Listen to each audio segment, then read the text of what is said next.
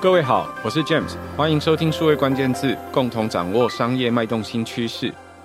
最近在人工智慧领域里面有一个很热门的关键字叫做 GPT。严格说起来，它其实是 Deep Learning 深度学习为基础一种进行开发的自然语言处理模型。因为 GPT 背后的开发公司叫 OpenAI，它投入了海量的资料进行训练，发展出一个应用程式界面叫 ChatGPT，所以让大家有机会第一次试试看这门技术所带来的威力而爆红。如果你关心人工智慧的技术开发，大概会知道 GPT 这个模型最早其实是从 Google 所提出的一个 Transformer 的模型而来，呃，经过 OpenAI 一系列的机制改善训练。它到二零二零年左右开发出第三代的版本，叫做 GPT 三。这个模型从技术应用提出的开始，人类就梦想有一个可以应对人类理解一般语言、可以帮助处理劳心工作的智慧助理，一直以来都是许多电脑科学领域的开发者的梦想。但是从这个 DALL-E 一或叫 GPT 三所引发一系列有关 AI 可以生成内容，或俗称叫做生成式人工智慧 Generative AI。热潮开始，显然的会有很多，因为资料的来源更多，模型开发使用更简便，一般人难以分辨，或者是到底是人还是机器产生的内容，然后再加上开发跟维运的价格还有成本，渐渐的可以被商业所接受，所以逐渐的会在近期改变更多的行业。在这一集的数位关键字，我们邀请一位长期投入广告行销产业、深度研究聊天机器人的开发者好朋友。Buzz Nova 的创办人兼执行长刘思燕上来和大家谈谈 ChatGPT Midjourney 这样的技术可以帮我们做些什么。我们欢迎上。Hello，各位听众好哈，好久不见了，James，很高兴来到你的节目。像，首先我要问问，其实聊天机器人已经爆红很多年了，为什么最近因为 GPT 的关系，有可能再次热门起来？你这问题真的很好哈，我相信大家心中最大的一个问题，应该就是，哎，为什么是现在？就是 Why now？以下我就以我在这个领域多年的实务经验来，呃，提供各位一些思路，就为什么是现在火起来。在这之前呢，我想先讲一些脉络，就关于我自己的为何会踏入这个领域这件事情。我约莫在二零一六年的时候呢，踏入这个领域。那个时候，因为一些契机呢，我在戏谷湾区，我 long stay 了约莫半年的左右，半年时间左右。除了要让自己有个新环境之外，我也希望能够让自己沉浸在那边的创新氛围下去，冷静思考一下自己呃人生的那个创业的下一步。刚好我去的时候呢是三月中左右，四月的时候，那时候还叫 Facebook 的 Meta，现在叫 Meta 的这家公司呢，举办了他们家一年一度的一个开发者大会，叫做 F 八。呃，那年你有去啊？那年我们一起共襄盛举的这一次的盛会哈，也刚好就是在那一年，脸书的 CEO Mark Zuckerberg 以及当时负责 Messenger 这一个产品线的 PayPal 的前任 CEO 叫做 David Marcus，他们在 Keynote 的时候呢，宣布了 Messenger Platform 这样一个全新的应用程式开发的平台，也就是现在大家所熟知的聊天机器人应用平台。当时听到这个消息，我心中非常兴奋的，因为光是脸书它自家在即时通讯平台上所占的使用者的份额就好几十亿，所以我们可以预期得到说，这是一个全新的应用与流量的一个平台，刚刚露出曙光。因此那时候我就决定说，OK，宝贝，就是你了，我们就决定将自己公司的资源投注在这样一个新兴的平台上面。呃，从那个时候踏入聊天机器人的领域到现在已经约莫七年，从二零一六年到现在二零二三年，几乎我们天天真的是几乎天天都会看到各大研究机构都会发布跟自然语言处理相关的论文，每一份都看起来很厉害。更不用说 Google 啊、Meta、微软啊、百度这些拥有数不清顶级 AI 研究人员的公司，更是每月都有成效看起来非常好的那些论文与模型在发布。同时，这些公司也都有以那个。开放原始码或者是开发者服务的方式，去让全世界的开发者去使用或呃利用他们的研究成果，所以那时候就给我了我们很多宏远的想象。但正如你问的这个问题来讲，就是为什么聊天机器人尽管有这些公司在持续的推出这些他们的研究成果，但是为什么风风火火没几年热潮就退了？现在大部分的聊天机器人就只剩下两个主要的功能，可能就是用来推送大批量的讯息去骚扰用户啊，然后再来就是可能就仅仅回归成为就是进行客户服务的渠道之一。以前许多赋予在这样一个平台上宏伟的愿景，就越来越没有被人所提起来了。OK。如果我把当年那几年这些大厂用来吹捧聊天机器人与自然语言处理技术这个整合之后，将会创造出的许多炫炮应用的文章摊开来，你会发现它跟现在各大媒体追捧 GPT 这个技术的盛况是伯仲之间。有了前面的脉络呢，我想我可以开始以我从业多年的观点来去。讲出说为什么是现在这个主要原因，因为当时退潮的原因其实很简单，最主要就是花了大量时间与去与预算去训练出来的聊天机器人还是非常的 dummy，非常的笨。第二就是它非常的贵，一样付出很大的代价才能达到一些合理的成果。这几年，就是你有野心要做聪明聊天机器人的厂商，你都知道，使用者在与聊天机器人之间对话的脉络管理是非常非常困难的一件事情。OK，什么是对话的脉络呢？最简单的类比就是像我们现在在进行这个 Podcast，在这整场访谈中，你会问我许多问题，那我要去记住你这些问题，我才能就是根据你提的问题的这个循序，我去建构我要回答你的那个答案。这就是所谓的脉络这件事情。那人的脑袋其实非常神奇哦，撇开复杂的那脑神经科学，在对话脉络的理解上，人类是非常轻松的可以去处理这些资讯。但是由软体建构出来的聊天机器人来说，要做到这件事情却是出乎意料的艰困。尽管许多大厂都有提出解决方案，想要去解决这件事情，但就实际的这几年的发展下来，就是你投入大量人力，但是你取得的创造出的价值却是非常不对等的那个 CP 值。所以大致上是这样的一个原因造成，是说，哎，过往火了一阵子，而且有了这些一大堆的技术与研究成果，但是却没有让聊天机器人成为真正走入人类生活的每一个面向的一个产品。大致上是这个样子。如果各位理解聊天机器人，其实这个不是一个全新的 business，不是一个全新的生意哦。呃，二十年前或者只是二十五年前，大家可能跟我一样参加这个网际网络的盛会哦，一样久的话，大概会听过有一种东西叫 ICQ，然后后面可能也会听到叫做 MSN，或者是现在叫做 Line，叫做 Facebook Messenger 等等这些不同的工具。从过去到现在，其实 Messenger 一直存在在你的生活里面。呃，作为一个聊天界面，让人们可以做文字上的沟通，我想这不是网络上的新话题。从过去到现在，如果你看这个文字界面的沟通，如果人与人之间的文字的沟通，人们可以很轻易判断出来说啊。你在对话的对象应该是人，就如同刚刚像所提到的，就是你在对话的过程是人，是因为对话的文字听起来就非常的自然。那另外一件事情是你对话前后的脉络，就譬如说我今天在跟你聊的是 GPT，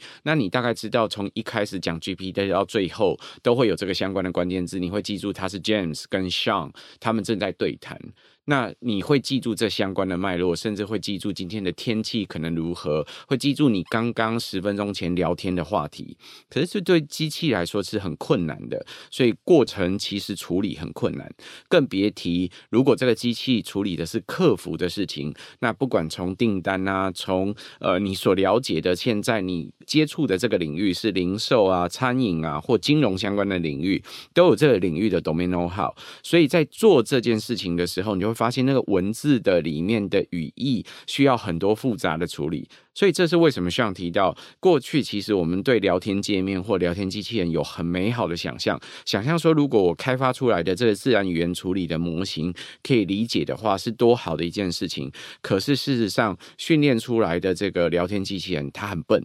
听起来就是呃，像是机器的一般回答。那另外一件事情是训练的过程，因为需要大量的资料去整理，所以它很贵。那个很贵是需要有一大堆不同的资料塞进去之后，那个文字的模型才勉强可以被接受。在基于又笨又贵的情况之下，对一般的公司要推出这所谓智慧的聊天机器人是如此之困难。那像对你来说，在这一次发展的这个过程里面，OpenAI 推出了这个 GPT Three 这第三代的模型，到现在做出 ChatGPT 这个应用程式界面给大家看，它到底改变了什么事？OK，很高兴你今天问到这个问题哦。每次问到这个问题，我都要尽全力的压抑我满腔的那个技术魂的热情哦，尽量不要去呃讲太多，就是呃很难理解论文的内容与技术的架构来回答。不过，我觉得要回答你这个问题呢，我还是想要从一点点的技术发展脉络讲起，我们才能勾勒起这整张的发展的图像。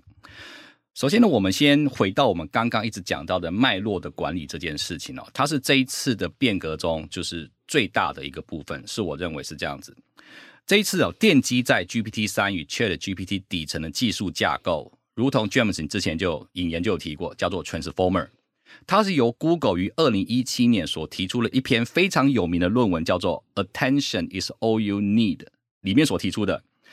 好，那它跟以前用的自然语言处理的递归类神经网络 Gated Recurrent Unit 还有 Long-term Short-term Memory 有什么不同呢？最简单的解释就是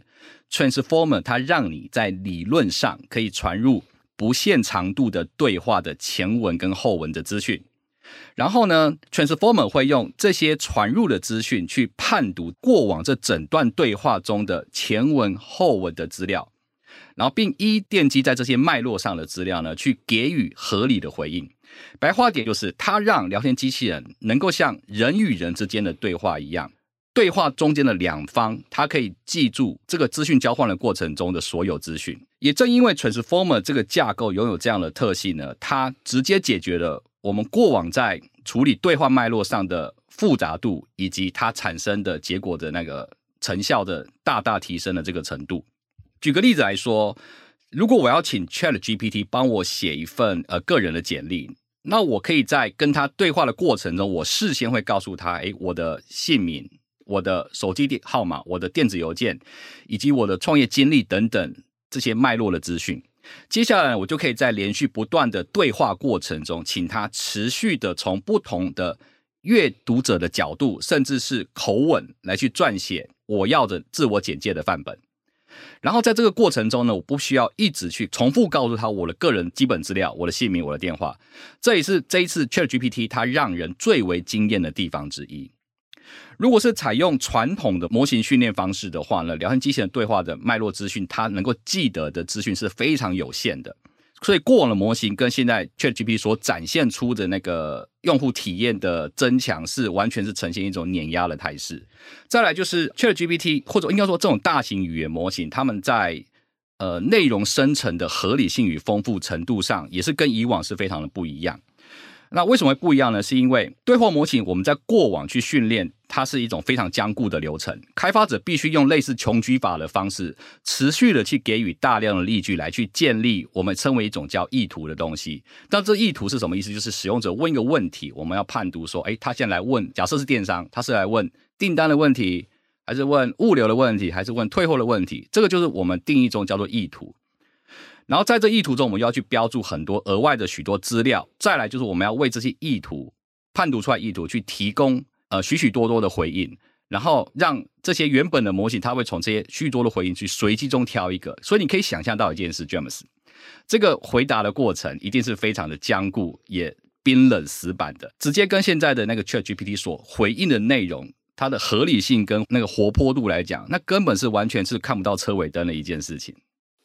其实这一次的技术改变了非常多，它基于它的整个呃处理的脉络跟想法都有改变哦。刚刚上在提到的这个所谓的对话脉络管理。各位不妨想象，可能你没写过程式，但是你也看过呃朋友或者是看过你们公司的工程师或开发者呃在写程式，呃其中有一个那个黑黑的那个看起来像 DOS 一样的那个界面，我们常在开玩笑说，你下一段指令，电脑就会有一段反应，但你要下对指令，电脑才会有反应哦。就是你要讲的那个关键字要对，而且你要给的参数也要对，电脑才会有适当的反应。我不知道各位有可不可以理解，通常是你下一段。指令之后按 Enter 键，然后电脑处理以后给你一个答案，这样子是一来一往、一回一往的这种呃模式。这种模式跟我们实际人在做对话有点不一样哦。从刚刚我们跟 Sean 开始录音讲这一次的 Podcast 主题开始，其实我们一开始就在提 GPT，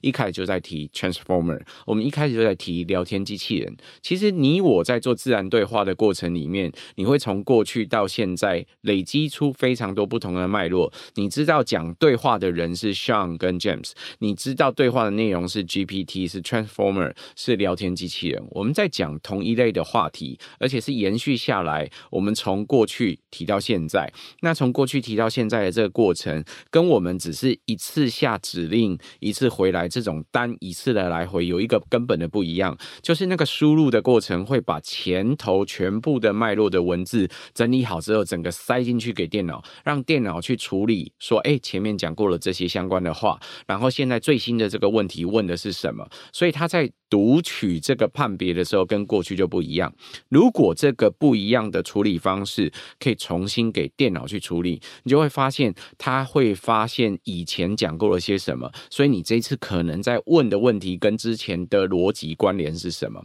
这会有一个根本上的不同。这是这一次演算法改变其中一个很重要的思考逻辑脉络。他把过去呃处理电脑的这种指令的方法重新调整，让这个记忆可以。一次性的块状的重新做这个呃分析或者是做处理。第二点不一样，其实是跟内容的生成也有关的。就是你过去我如果我们要训练一个聊天机器人的时候，我们需要用穷举的方式。譬如说，大家如果在台湾生活的时候，可能都会有一个简单的想象，是呃，我们跟大家打招呼的一个方式是问你吃过没，或你吃饱没？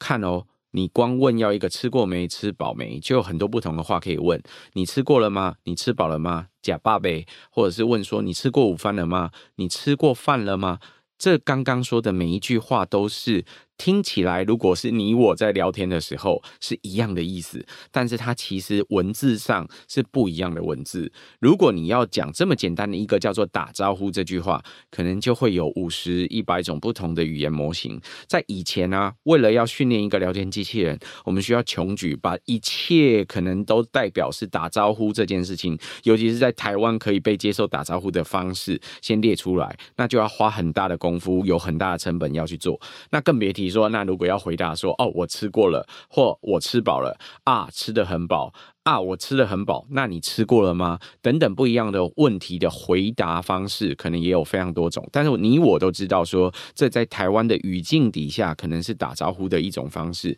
你就得对这个机器人下非常多的训练跟判断，才能够处理这样的事情。可是现在。GPT 发展出来的过程里面，它在预设训练的时候就已经把这大量的不一样的资料全部都已经学习过了、判别过了，所以它相对跟过去来说，它所生成出来的内容也会更丰富，它可以理解的事情也比过去更多，因为已经有人先预设帮你训练了这些相关的内容，而且是在不同的国家、不同的语言底下都去训练的过程，所以它学到了非常多东西，这也是跟过去的不同，所以有两个根本不同，GPT 三的模型可以处理更多的脉络，而且也可以生成更丰富或者是更活泼的内容，这都是跟过去不太一样的地方。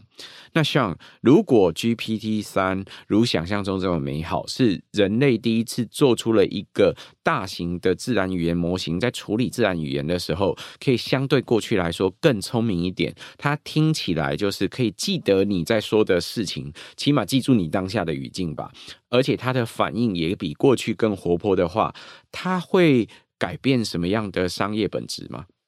关于这个问题呢，我们得先理解一下，就是 OpenAI 它所开发出的 ChatGPT，它到底付出的代价是什么，才会产生这样的结果？首先呢，它是一个用一千五百亿个参数训练出来的一个语言模型，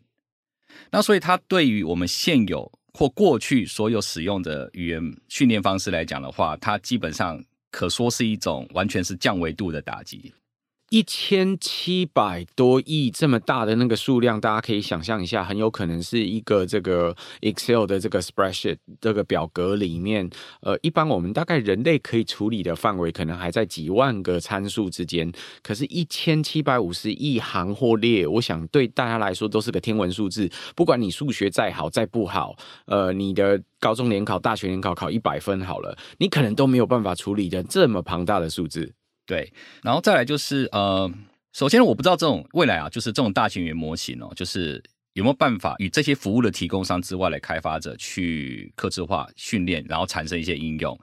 虽然我觉得这样做的难度不但极高，而且不见得具有成本的合理性，因为毕竟 GPT 三它光是训练的资料集就非常的海量，大概四十五 TB。这个资料量，如果我们可以类比一下，如果我现在要把它存在云端的话。我可能每个月我就要付出，光是存这资料我就要付出一千多美金的成本。然后我每一次要把这些资料读出来去做训练的话呢，光是这个传输费我就要花将近两百多美金。更不用说它这个模型哦，GPT 三 OpenAI 在训练这个模型上呢，它用了就是花了四百六十万美金，使用 NVIDIA 有 GPU 的那种云端的算力去计算它的那些模型。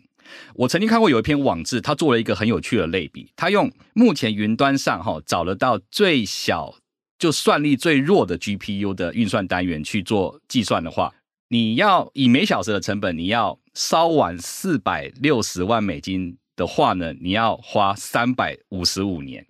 各位可以想，就是说，如果你没有这样的一个资本，我认为光是训练成本跟储存的成本就已经不是新创跟许多网络巨头之外的组织可以玩得起的战场了。所以在接下来呢，我觉得它的发展没有特别的意外的话，应该就是由微软啊、Google。或 Meta 这些网络的巨头们，他们各自会开出自己的大型语言模型，然后以某种方式提供给呃外部的开发者与一般的商业去使用。所以未来大型语言模型就会如同网络或水与电这种基础建设一样，开发者与其他的商家或那些服务商都会奠基在这些模型上开发。那如果接下来预计像我们一直听到很多 rumor 嘛，就是说预计今年春天那个 OpenAI 会发布它的 GPT Four，那它的训练资料参数又更大了，那它到底会展现出多大的核爆威力呢？我我们还在观察中，但我只能说，我真的觉得心中真的觉得庆幸还好，我在当年创业之初呢，我没有把太多的资源投注在基础建设上。的确哦，过去我们想要训练这些资料，其实有很多不一样的困难。大家可以想象这个四十五 TB 的资料有多大？四十五 TB 很多，你一般去买市售的电脑，大概都没有办法，那个硬碟都装不下，更别提把它读出来去做计算本身，或者是去处理这些相关的资料。其实以前啊，我在做研究的时候，处理这些资料，我也没有想过这种资料有多大。可是你要想，如果要同时可以读取这些文件，这资料量是一般。无法想象的，更别提里面处理的过程，里面要怎么处理才可以同时处理这么多的资料？那甚至连 OpenAI 这样子的公司呢，它都在得到微软的投资之后，微软都还特别得为它去开发特定的资料中心或资料的相关的机器，才有办法去研究它或者去做它。所以这整个演算法架构，从硬体到软体的处理，它有很多样的困难。那可是为什么现在可能可以做呢？在过去啊，人类要能够提供这么样多的电，提供这么样多的算力，提供这么样多的资源，那是不可能天方夜谭的事。但是来到现在，有一种东西叫资料中心，有一种东西叫伺服器，而且伺服器可能已经变重级，而且处理平行处理的技术已经比过去更复杂。所以现在终于有机会可以一次把这么大量的资料给丢进去去处理。所以它根本的背景是因为算力终于有机会可以去处理，终于可以去做了。所以它真正的改变。是那背后庞大的算力跟庞大的资料量，终于能够处理之后的结果。那也就是说，对于很多不同的朋友来说，这一个 playground 这一个游戏剩谁来玩呢？剩下这些能够提供算力的公司来玩。所以，如同 OpenAI，如同 Meta，如同 AWS、Google 这样不一样的拥有大型资料中心或拥有大型公有私有云服务的中心，它会优先能够来提供这些相关的服务。它就像基础建设一样，接下来有可能驱动或改变很多不同商业的变化。那像从你的角度，既然有这些大巨人，他们做出了这么多庞大的基础建设服务，能够提供给大家去应用的话，那你觉得这些工具会如何改变我们一般人的生活或一般人的工作？OK，呃，这个问题呢，其实蛮广的，但是我会呃尝试先从最切身，以及我觉得会从短期内会发生的几个可能性来开始，给大家一点就是一些思路，我分享一些我的想法。首先呢，我先从我自身与团队运作上发生的改变来讲起，就是。我们先撇开，就是网络上很多那些什么小编会失业啊，什么呃会师会失业，什么设计会失业这些为时过早的的讨论哈。因为就我们自身团队而言，有了大型语言模型的协助以及掌控与操作这些新兴的 AI，就是内容生成的 AI 工具，在我们团队的运作与软体开发上的效率是，我认为评估后是非常大，提升是非常大的。以我个人而言，我是创办人嘛，我经常要开报价单，我经常要写那个软体规格，这基本上过往都要耗掉我数小时甚至半天的时间。但现在有了 ChatGPT 呢，我几乎是可以在三十到四十分钟内，我就可以完成一份完全克制而且条理分明的 b o p a 跟软体开发的 spec。再来就是团队在软体开发的流程上呢，解决问题也从过往我们到 Google 上透过单点关键字或多关键字去完成找寻答案的方法，逐渐的转变成到 ChatGPT 或者微软的 New Bing，就整合了 OpenAI ChatGPT 模型的那个新的。微软的搜寻引擎 Bing，然后用陈述我想要解决问题的方式，提供这样一个前后文，然后循序的透过问跟答的方式来得到解决我现在要解决问题的方式。而这样的变化不仅发生在我自己的团队身上，其实我看到我一个朋友，而且他也是另外一位软体界的大大，像宝哥，那他们团队也跟我们一样，也是直接已经将 ChatGPT 纳入他们呃整个团队的运作流程之中。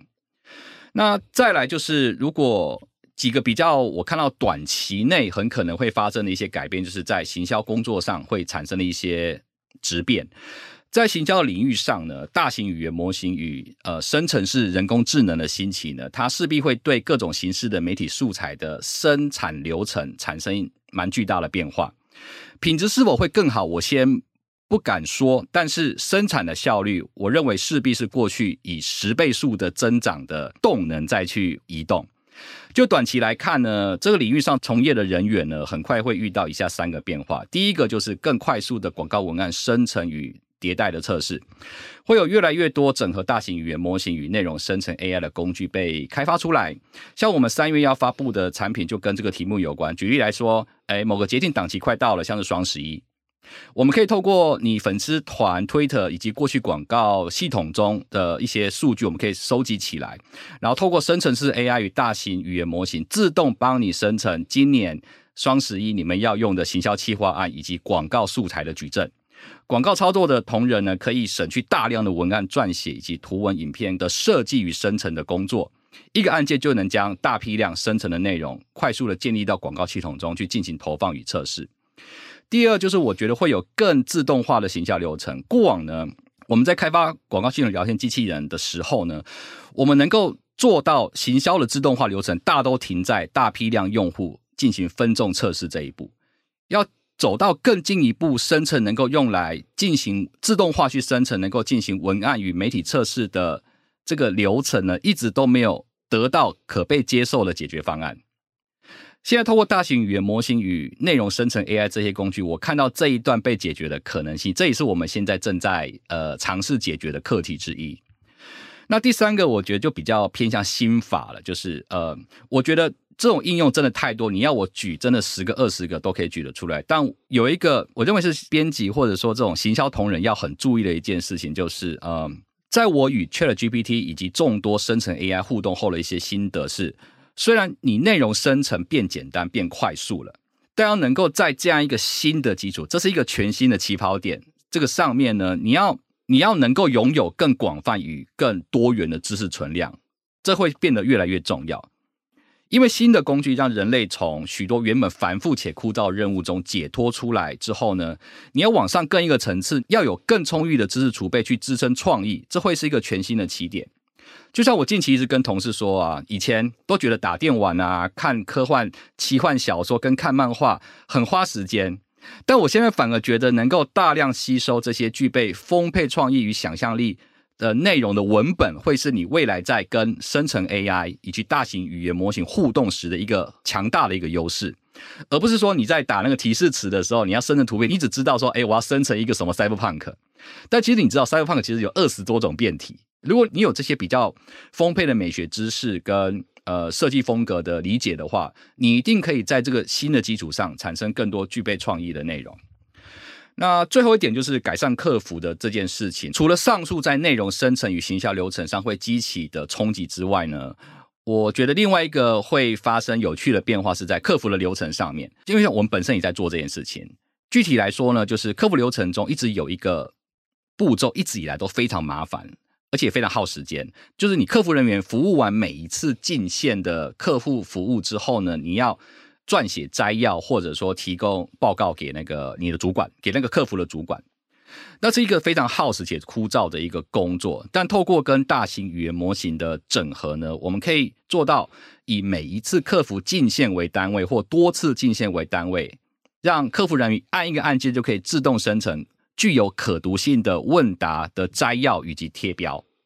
直接发送给负责的主管，又或者是可以直接分析，哎，整个进线的对话脉络，可能是以前的对话或现在之前的对话，然后去生成说，哎，给予。呃，现在这个问题应答的一些建议，这些都是以前在实作上要付出很高昂的代价，而且还做不到比现在 ChatGPT 好的一种功能。对大家来说，从过去到现在，其实网络已经进步非常多。可是，如果你要解决一个实际上的问题，比大家想象中的还困难。这什么意思呢？如果今天我要跟上在大安区做一个晚餐，那我们两个可能约好在一个地方叫忠孝复兴站。好了，假设我们要约好在这个地方附近找一个餐厅来吃晚餐，那呃，大家会怎么去找这个餐厅，然后怎么去订这个餐厅呢？我想在现在的现有的环境里面，我们讲的是二零二三的上半年，也许到下半年就会改变哦。就是在现有的环境里面，你可能找的叫做台北大安区餐厅，先把餐厅给列出来。后来我发现，其实像喜欢吃烧烤，所以我再加上一个关键字叫台北大安区烧烤餐厅，然后把这些餐厅给找出来。我要仔细去研究这些餐厅，大概它在什么位置，里面提供什么样的产品，还有最重要的，很有可能是今天晚上到底有没有开。我要把这些资讯都给整理好之后，然后找一家我觉得最合理，不管是停车或者是从捷运站走路过去比较方便，然后他所提供的餐点的价格跟价位大概是我们两个可以接受的范围，还有看一下说，诶，这个餐厅里面它大概的氛围是不是适合我们两个聊某一个话题，比如说要聊我们接下来下一集要录呃数位关键字里面的相关的内容等等。OK，所以我要做好多不一样的判断，我才可以做好这件事。但它本质是什么？本质是可不可以推荐给我一个在台北市大安区，可能靠近烧烤或是 Sean 爱吃的餐厅。然后呃，他可能要停车方便，或者从捷运站走路方便。然后可以今天晚上有开的餐厅，如果有的话，可不可以帮我订两个人的位置，让我们两个人可以一起用餐？这是一个人的问题。但是你发现了吗？刚刚我们可能要拆成好几个不同的关键字，同时在网络上搜寻，找到了之后，在最后判定我可能要找哪一个餐厅。人的任务听起来很简单，但其实这是一个复杂任务跟复杂解决的过程。过去我们需要把它拆成很多不同关键字。那我想对于大家来说，可能大家都很熟悉，所以会觉得现在我要用搜寻引擎，我不就要下这些关键字吗？可事实上，你已经把你的任务拆解成几个简单的关键字，在问搜寻引擎。然后最终你其实是要解决一个任务或一个复杂的问题而已。那这过去很难的事，不代表接下来很难，因为在现在这个对话式的这个呃做法上，很有可能就可以做调整。我可以告诉他，你可以建议我今天晚上要跟上一起吃饭的晚餐餐厅可以订在哪里，并帮我订好吗？这时候很有可能新的 GPT 它处理理解了你的语义之后，它自动去调取这相关的记录，做了判定，然后它推了三个餐厅。诶，它推给你的三个餐厅，它都个别有理由。譬如说这个烧烤餐厅会比较贵，可是它比较安静，而且它的呃食物最近很精致。呃，我看到在那个 Instagram 上面有非常多的评论都是好评，而且有很多人在照相，所以也许适合你们两个谈天。第二个餐厅是它很平价，而且提供的。食物很实惠，然后呃，这是像之前才刚跟朋友吃过的餐厅，所以理论上不会踩雷。你会发现未来的呃网络服务处理的可能跟过去不一样，所以它会改变什么样的工作呢？像刚提到了，很有可能小编的工作流程就会改变。从过去你需要把你的工作拆解成很多不同段落，终于有机会把它连起来，一整个流程一次复杂的，可是它帮你好好的完成。事实上，这些工作流程都有一定的逻辑。如果你逻辑写得出来，或者是逻辑可以被电脑所理解，它就终于有办法可以去做它。那第二件事情也会改变行销。从过去我们可能都知道行销要做非常多的 A/B test，可是其中卡住 A/B test 的一个关卡，就是我们有很多文案要不断的迭代或去调整，才能够在 A/B test 做好它。可是每一次 A/B test 做完之后，你要修改文案，那就又变人的工作。然后再去下，我想这个过程其实是很繁琐，而且会让很多人很困难的，因为它劳心又劳力，你需要重新调整文案，然后你还要记得你现在做到第几次的迭代，做了些什么，然后要去做什么样的调整，你每一次都要做记录才可以做得好。所以在广告生成或者是行销流程、文案改变上，这也会有很大的调整。终于有机会开始比较自动化做这个行销的流程。那最后一部分跟客服有关的工作，也是的确会改变很多本质。过去进线客服进来的这些相关内容，无论是用文字或者是用语音，它最后都要整理成一个摘要，摘要知道这一次进线的客服可能要处理或调整的内容是些什么。这对产品或服务的开发单位很重要，因为他们要知道自己的产品或服务的开发的过程是不是有设计的不够好，才会导致客服后面有很多不一样的问题。那客服服。人们真正在处理的问题，应该处理最复杂、最难以是机器来处理的问题。但过去这整段工作需要由人来做，他第一次有机会，其实可能可以用机器来完成它，所以他可能会改变非常多不同的段落，会帮助小编去调整他们的工作，会改变很多行销朋友们，你们想要做更自动化的流程，有机会去进行，也会改变很多客服，因为他第一次有机会用人的方式来做工作。今天很谢谢 Sean 来帮我们分享，到底 GPT 会改变我们什么样的工作？谢谢 Sean。哎，感谢 James 的邀请哦，这是一个非常令人兴奋的时刻，能跟你有这样的对谈，非常棒。也谢谢各位在线上的收听，如果可能，请帮我们多转发、宣传或点赞。我们下周再会，拜拜，拜。